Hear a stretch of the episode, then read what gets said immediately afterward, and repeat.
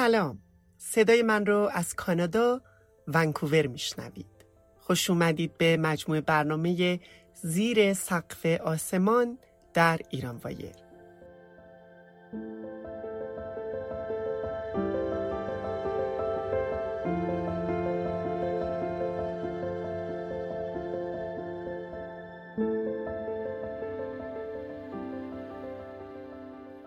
من شایا گلدوس در این برنامه روایتگر زندگی انسانهایی هستم که شاید کمتر اونها رو دیده باشید یا کمتر شنیده باشید و یا کمتر فهمیده باشید.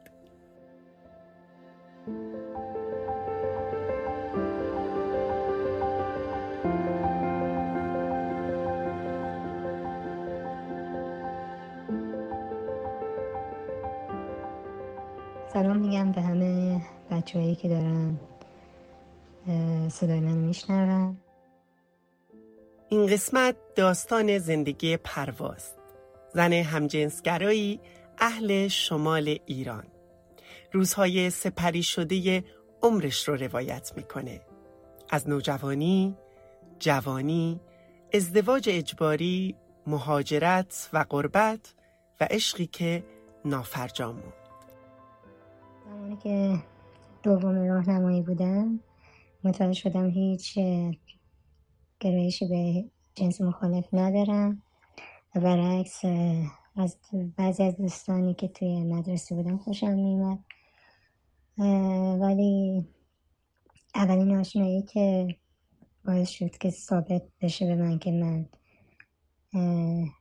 در واقع از هویتی لزبیان هستم زمانی بود که یه روزی من توی مدرسه وقتی که زنگ تفریح بود و زنگ تفریحمون تموم شد و زنگ کلاس شروع شد داشتم از راه راه مدرسه می‌رفتم به سمت کلاسم یهو صدای پایی شنیدم که حالت دوه که یکی از حیات مدرسه میمد به سمت داخل مدرسه که بره کلاس.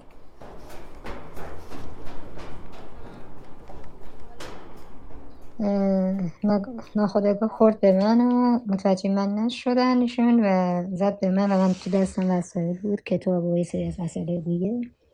که اینا پر شدن روی زمین و من بدون اینکه اصلا توجه کنم به دانش آموز شروع کردم به جمع کردن وسایل چون وقت کلاس بود باعث سریعتر می‌رفتیم تا معلم نیومده بود.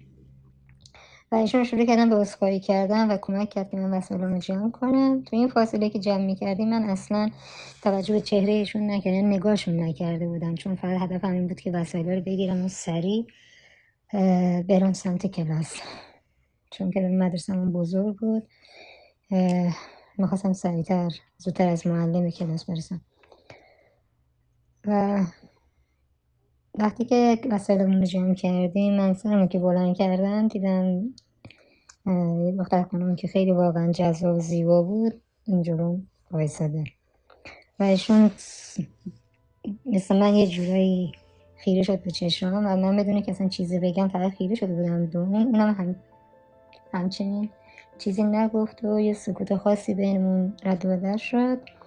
بعد ما هر دومون یهو به خودمون اومدیم و سریع عذرخواهی کردیم و چیزی نگفتیم حتی اسم همدیگه هم نمی‌دونستیم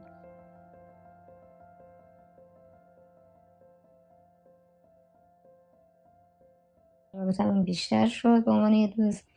تا اینکه یه روز ایشون امروز علاقه کردم و گفتن که حقیقتش من خیلی دوستت دارم می‌خوام اگه دوست داشته باشی همیشه در کنار هم باشیم و اینا. که من گفتم که هنوز زوده چون هر دومون دانش آموزیم هنوز مستقل که نیستیم. بعدا تو جامعه ما که این چیزی رو میشه کرد خلاصه تو این فاصله کم بیش رابطمون بد نبود خوب بود ادامه داشت. تا اینکه رسیدیم به دیپلم متاسفانه وقتی فارغ تحصیل شدیم ایشون به اجبار خانواده مجبور شد با یکی از پسرهای بازاری بزرگ منطقه ازدواج کنه و ازدواج ناموفقی داشت. متاسفانه کار خیلی تو زندگیش ضربه دید و بعد از اینکه ایشون ازدواج کردم طور کل دیگه من با کسی آشنا نشدم تمام بهشی نداشتم. تا تصمیم گرفتم که یه مدت تصمیم گرفتم درس بخونم برای دانشکده ولی دیدم موقعیت نیست چون زمان ارجعیت با کسایی بود که جمهوری اسلامی رو قبول داشتن و افراد عادی این موقعیتی نداشتن که وارد دانشگاه بشن. رقابت شدید بود و منم با خانواده صحبت کردم گفتم که من خسته شدم نمی‌خوام دیگه پشت کنکور بمونم هی درس بخونم. تصمیم گرفتم وارد بازار بشم و بیفتم تو کار شغل آزاد و بدون رضایت خانواده چون خانوادم راضی نبودم با این چون تو بازار بودم و می‌دونستم مشکل تو بازار رو و اون زمان تازه جنگ ایران و عراق تموم شده بود و کشور با مشکلات اقتصادی بیش از حد برخورد داشت. درگیر یه از مسائل بود و ولی من برخلاف عقیده اونا بدون که اونا در جریان باشن خودم رفتم یه مغازه کرایی کردم و شروع کردم به کار در بازار و بعد از این مدت خیلی کوتاهی هم ترقی کردم. پروا از کمیته میگه. اون روزها گشت ارشاد و امنیت اخلاقی و این چیزها نبود اما کمیته بود که دست از سر جوونا و نوجوونا بر نمی داشت. جوونا و نوجوونایی که به اجبار می بایست انقلابی و اسلامی می شدن. یا به زبان خوش و یا در اکثر مواقع تنبیه و تهدید.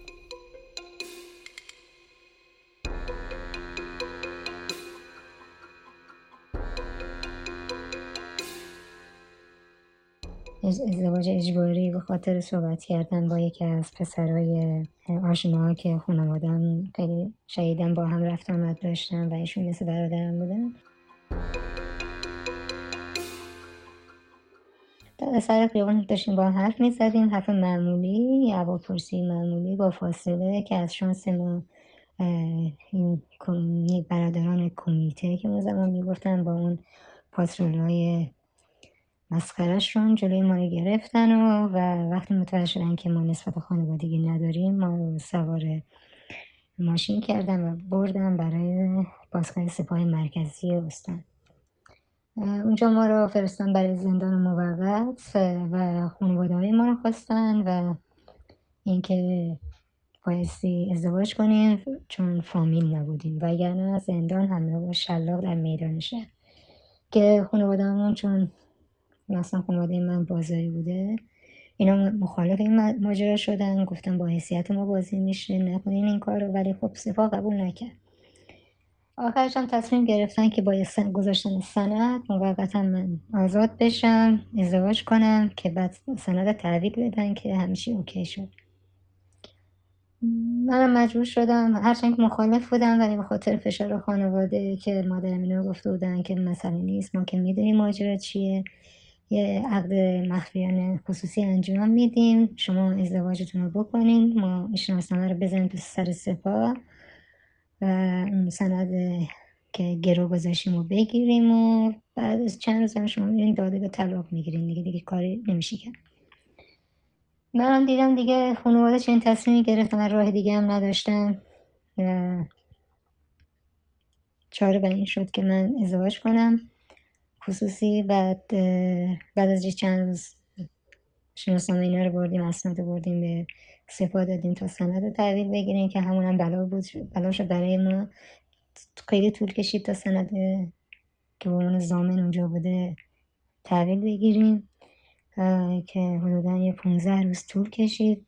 برادرم و خانوادم هی می‌رفتن. نمی‌دادن خیلی اذیت می‌کردن. گفتن خودشون انگار حد زده بودن که امکان داریم ما سری جداشیم خلاصه گرفتیم به هر زحمتی بود. بعد از گرفتن سند من رفتم به تقاضای طلاق دادم و طرف مقابل من نیومد. بهش گفتم چرا نمیای؟ گفت من حاضر نیستم طلاق بگیرم. من به علاقه دارم و از این حرفا من دوست دارم با هم زندگی کنم. که کلی طول کشید تا من بتونم این طرف رو راضی کنم. چون خیلی آدم یه دنده بود نمیومد آخرش کار به درگیری های خانوادگی رسید. زاد خورد پیش اومد و آخرش خلاصه با گرفتن وکیل تونستم بدون حضور این آقا طلاق رو بگیرم. تو این دوره طلاقم خیلی برای مسائل پیش اومد. تو دادگاه خیلی چیزا دیدم.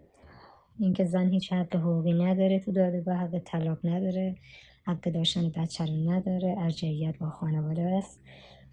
اگر چنانچه شوهر تو ایران نیست حتی نمی‌تونه طلاقش بگیره پدر شوهر برادر شوهر اجازه بدن. اگر وکالت نامه ای نباشه. خلاصه خیلی چیزهای عجیب و غریب دادگاه دیدم که تا اون زمان خبر نداشتم این یه آگاهی کامل بود برای من که ببینم وضع جامعه من به کجا رسیده. بچههایی که به خاطر فقر بیش از حد مجبور بودن دزدی کنن بچه یتیمی که پدر مادر نداشتن دولت بهشون نمی‌رسید.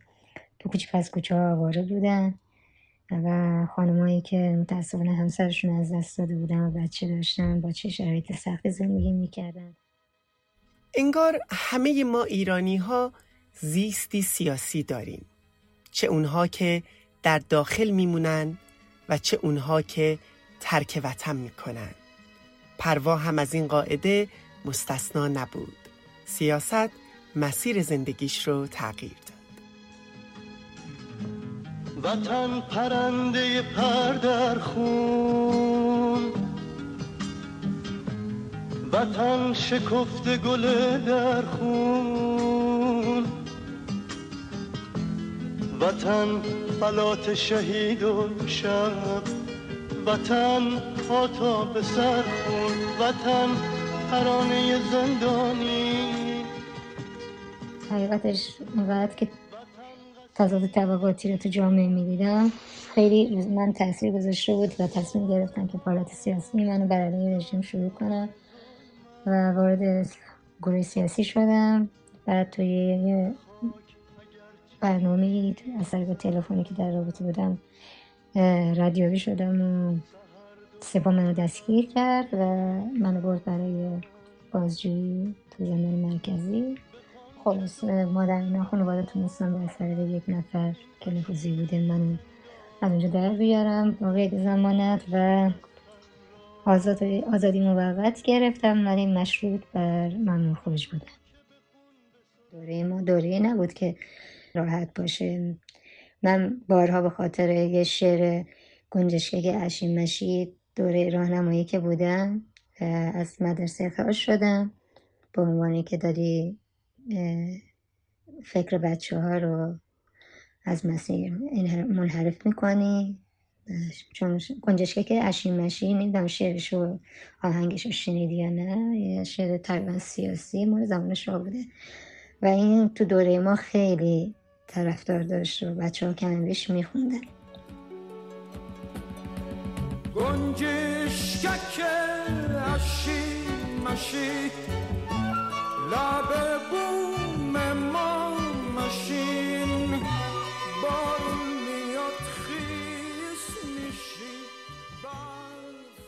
که من بخاطر این مسئله گنجشی که شعر گنجشی که برای دوستان میخوندن که در اطراف اون نمی‌دونم کی بوده که از بوده اینو به مدیر مدرسه میگو.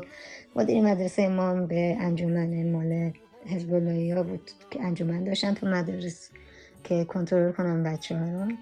که به اونا میگه که منو کشوندن برای دفتر و بعد اداره آموزش پرورش رو خلاصه یه چند روز محروم شدم از درس. بعد دوباره که تو دوره دبیرستان که شدم به خاطر پوشش لباس روشن و نذاشتن چادر دوباره من یه هفته از تحصیل اخراج کردن محروم کردن خلاصه سری مسائل دیگه پیش اومد که کلی اعصاب کشی بود. در کل من دوره راهنمایی و دبیرستان با اینجور مسائل بیمعنی که گاهی اوقات الان میشینم میخندم که بس برای یه کفش روشن یا یه لباس توسی روشن یا کرم روشن تو درگیر یه سری مسئله بی پایه شدی که رفت تو پرونده زن... به نمی‌دونم سیاسی حساب نمیشه. اصلا یه چیز بیمعنی که اصلا نمی‌دونم چه اصطلاحی براشون بذاره ولی برات یه چیز انحرافی نوشتن که بله این خانم از فکری انحراف رایت مسائل اسلامی رو نمی‌کنه. بعد یه روزم تو مدرسه دستم تو موقع والیبال چون من جز تیم ملی والیبال جوانان تو مدرسه بودم. بعد از تحصیلات هم مال جوانان شهرستان بودم. همیشه با بچه ها می‌رفتیم برای مسابقات داخل استانی و خارج از استان. وقتی با بچه ها می‌گفتیم و میخندیدیم این خواهرای حزب الله همجا بودن دیگه.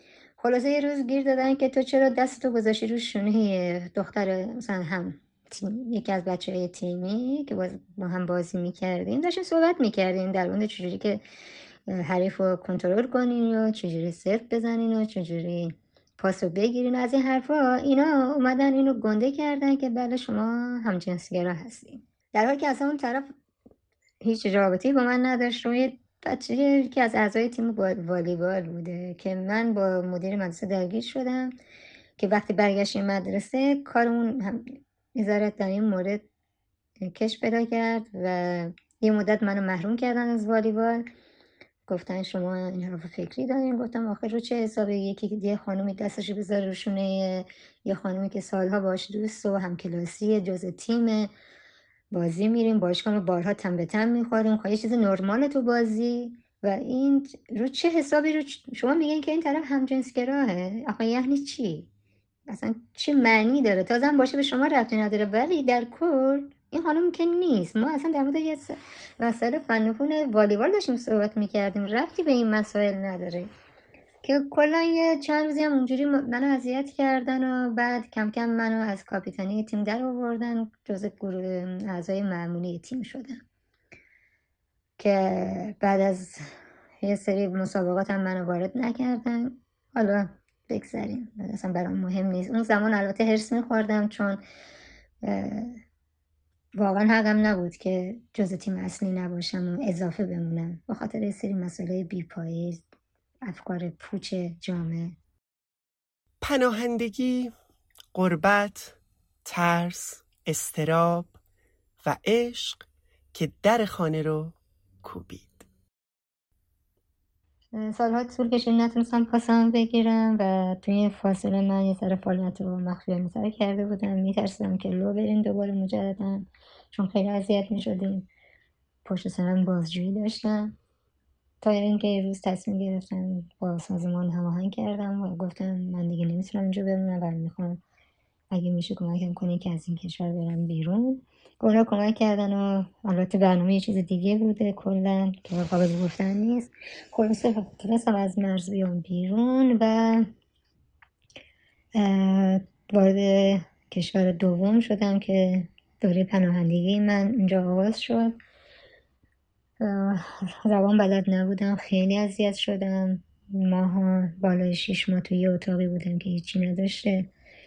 هر ماه یک بار همون می‌کردم باعثی آب جمع می‌کردم چون اون خونه جای زندگی نبود موقت بود من پاس نداشتم و هیچ مدرکی نداشتم که از طریق اون بتونم یه خونه کرایه کنم.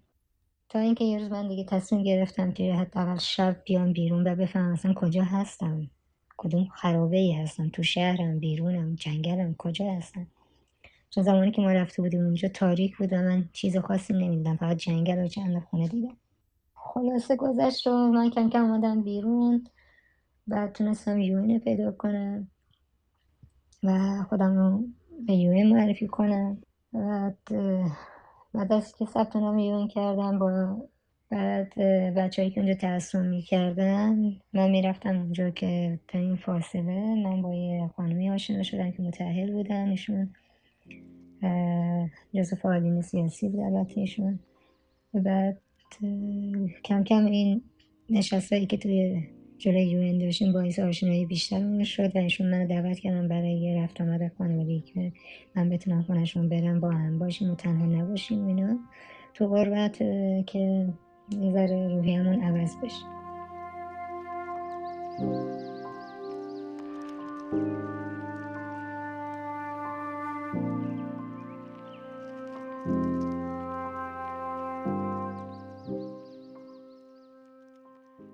بعد از یه چندین ماه ایشون دیدم هر کدشون یه حرکت حرکت دوستانه معمولی نیست و یه حسی من دوست داد که ایشون بیش از حد منو دوست داره البته بهشون هیچ وقت نگفتم ولی این حس رو خودم کرد. ولی مدتی گذشت بازم بعد من بیخیال شدم تا اینکه یه روز دیدم خودشون امروز علاقه کردم و بوسیدن منو و شروع کردم به اینکه داستان زندگیشو تعریف کردن. من با اولش باور نکردم چون ایشون بچه داشتن شوهر داشتن و تو من تو ایران چنین چیزی رو ندیده بودم. چون تمام دوستایی که من کندش می‌دیدم بچه های لزبیان مجرد بودن. البته خب اون زمان بچه هم بودن. بعد ایشون ماجرای خودش رو داستان زندگیش رو تعریف کرد. گفت الان دیگه من منتظرم که اگر قبول شدم رفتم و اقامتی گرفتم صد درصد همسرم جدا میشم و می‌خوام که اگه میشه این رابطمون طولانی و برای همیشه باشه موقتی نباشه. و تو فاصله ای که اونجا بودیم با هم بودیم حقیقتش منم ازشون خیلی خوشم آمد دیدم شخصیت خیلی خوبی داره و فکر کردم کیس خوبیه برای زندگی مشترک. رابطمون همونجوری که پیش ادامه داشت تا زمانی که قبولیشون اومد و ایشون رفت برای یه کشور دیگه و بعد از یه چند ماهی من تونستم قبولی بگیرم. ولی ایشون با اینکه رفته بود همیشه با من در تماس بودن که به من روحیه می‌دادن که نگران نشو همیشه درست میشه من دارم سعی می‌کنم تا اولین فرصت از اینجا اسپانسریت بگیرم بیارم. و یعنی یه که من بتونم برم پیش خودش ولی متاسفانه یو قبول نکرد. بنا به دلایل سیاسی که داشتیم و متاسفانه من رفتم کشور دیگه.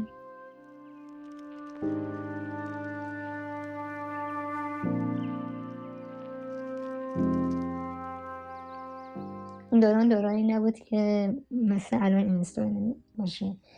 همون ایمیل یاهو بود و یاهو مسنجر که ولی ایشون هر چند روز به چند روز برام ایمیل های طولانی می‌زدن. احساس دلتنگی می‌کرد و از این حرفایی که به همش می‌گفت که بیا اینجا حالا که قبولی گرفتیم مال اون کشور رو گفتم نمی‌تونم چون من پاس ندارم بایستی واسم که پاس هم بگیرم. تا یه روز بهشون گفتم که ببین من می‌خوام وقتی شهروندی می‌گرفتم گفتم که شاید من بتونم بیام اونجا ولی اگه بخوام بیام برای اون برای همیشه است و اگه میشه خودت آماده کن که اگه اومدیم با هم زندگیمون شروع کنیم. بعد تو این فاصله گفت که باشه. اول گفت باشه بعد گفت من بچه هم کوچیکن. فعلا ذره بچه ها بزرگ بشن من مشکلات خاص خودمون دارم هنوز طلاق نگرفتم گفتم خب من نظرمو گفتم تو در جریان باش. یه مدتی گذشت و دیدم من زنگ زد که من از شوهرم جدا شدم و حقیقتش همه چیزو بهش گفتم و گفتم که من تو رو دوست دارم اینا. بعد از این جدای همسرش یه مدتی که میگذره من نمی‌دونم چه حادثه پیش میاد. من یه روز زنگ زدم که خب اگه من بیام شرطش اینه که با هم ازدواج کنیم. گفتن نه نمیشه. ازدواج من نمی‌تونم انجام بدم چون بچه دارم. نمی‌خوام بچه هم متوجه بشن. نه باید درسشون بخونن. بچه تاثیر منفی می‌ذاره. من بازم بهش فرصت دادم تا یه روز بهشون گفتم خب اگه می‌خوای بیاد تو کشور من اینجا ازدواج می‌کنیم بدون اینکه بچه ها بدونم مخفیانه این کار می‌کنیم. تو می‌تونی از کیس من استفاده کنی و تو این کشور زندگی کنی و هر وقت باستی بری برای دیدن بچه ها اون گفت نه راه دوره من نمی‌تونم بچه همو تنها بذارم. وظیفه مادری اینو اجازه نمیده. البته منم بهش حق میدم. درکش می‌کنم. ولی خب مثلا اینه که واقعیت اینه که من نمی‌تونستم توی بلا تکلیفی بمونم چون اونجا که نمیشه دوست نداشت بچهاش متوجه بشن. کشور منم نمیومد که بخواد اینجا زندگی کنه دور از بچه ها باشه.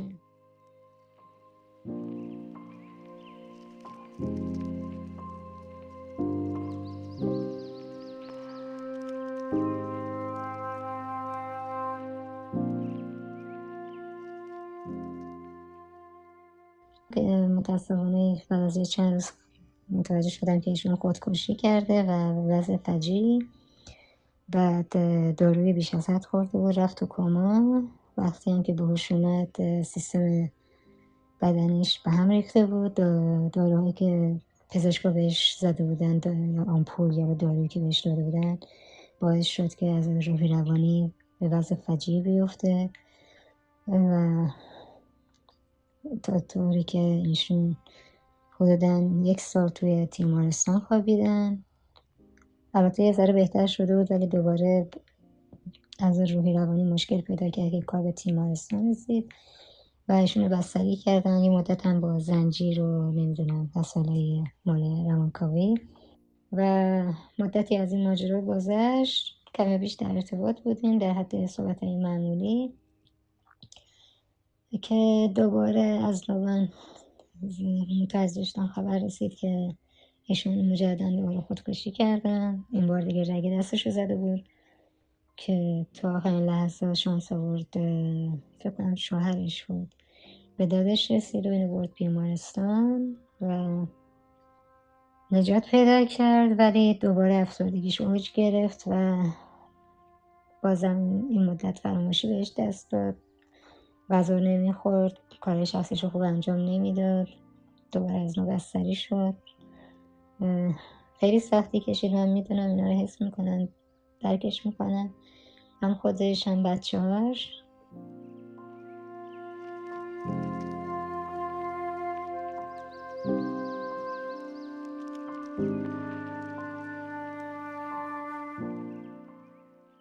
تا یه روز دیگه خیلی واقعا دلم براش تنگ شده بود اون زمان دیگه face to face صحبت کردیم.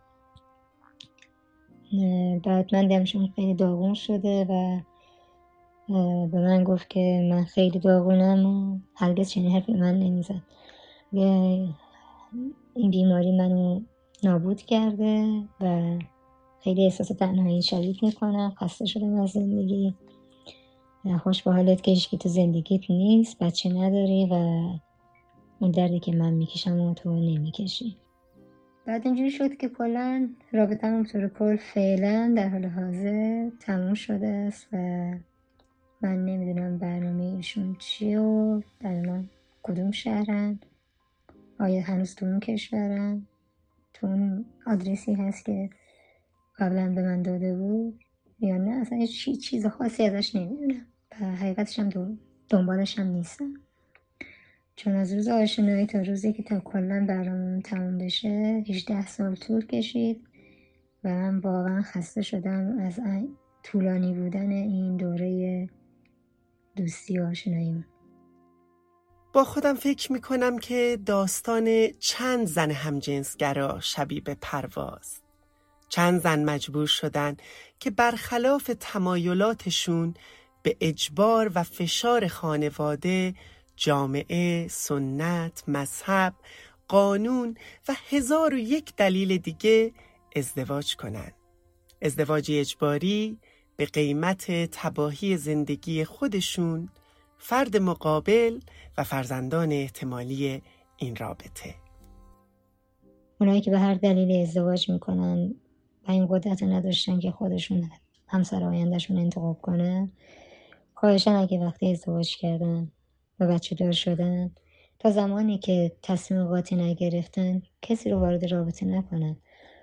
چون همه مثل هم نیستن. خیلی به خاطر اینکه زندگی کنن شرایط طرف مقابل قبول می‌کنن با اینکه بچه داره. شاید ریسک هم می‌کنن. رو حساب اطمینانی که بهش می‌کنن میرن تو رابطه. و این خانوم که بچه داره شاید به خاطر عاطفه مادری یا هرچی نمی‌تونه انتخاب کنه که با کی باید باشه. وقتی بچه فکر می‌کنه که بچهش کشش این مسئله رو نداره و خاطر اینکه بچه ناراحت نشه میره سمت بچه و طرف مقابلش ول می‌کنه. اینجور بچه ها باید بدونن که طرف مقابلشون حالا هر چند سالی که وقت گذاشته این عمری که میره دیگه بر نمیگرده. مثلا اونایی که با سنشون بالاست. خواهشان این کار نکنن. من تجربه داشتم از بچه های لزبیانی که متاسفانه مجبور شدن ازدواج کنن. و از این خانواده از این تقاضا دارم بچه مجبور نکنن که با جنس مخالف ازدواج کنن. اینو بدونن که در آینده این خود بچه شماست و نوای شماست که عذاب می‌کشه. اینجور زندگی هیچ وقت دوام پیدا نمی‌کنه. یه روزی یه جایی بیچی میشه و اون روزم خیلی دیره. خواهشان این کار نکنیم بزنیم بچه ها با اراده خودشون با خواسته خودشون وارد زندگی بشن. یا اصلا اگر نشنم بهتره چون یه درده نه چیزی دیگه.